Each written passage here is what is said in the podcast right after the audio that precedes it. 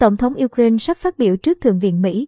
Tổng thống Ukraine Volodymyr Zelensky sẽ phát biểu trước Thượng viện Mỹ vào sáng mùng 5 tháng 3, theo giờ Washington, một nhà lập pháp Mỹ cho biết. Theo yêu cầu của Ukraine, ông Zelensky sẽ thảo luận với các thượng nghị sĩ qua nền tảng Zoom, AFP đưa tin.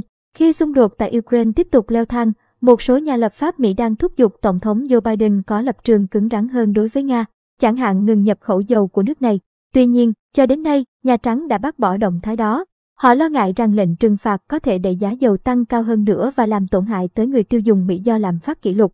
Trước đó, Tổng thống Zelensky đã thúc giục NATO thực thi vùng cấm bay trên lãnh thổ Ukraine nhằm ngăn quân đội Nga không kích gây thiệt hại quy mô lớn cho các thành phố, thị trấn, khu dân cư của nước này.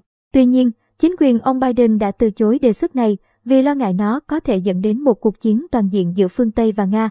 Trong khi đó, một số nhà lập pháp Mỹ lại ủng hộ việc thiết lập vùng cấm bay. Sau khi Tổng thư ký NATO Jens Stoltenberg khẳng định các lực lượng của liên minh sẽ không áp đặt lệnh cấm bay tại Ukraine, ông Zelensky hôm mùng 4 tháng 3 đã lên tiếng chỉ trích liên minh này. Dù biết rằng các cuộc tấn công mới của Nga PV và thương vong là không thể tránh khỏi, NATO cố tình quyết định không đóng cửa không phận Ukraine, ông Zelensky nói.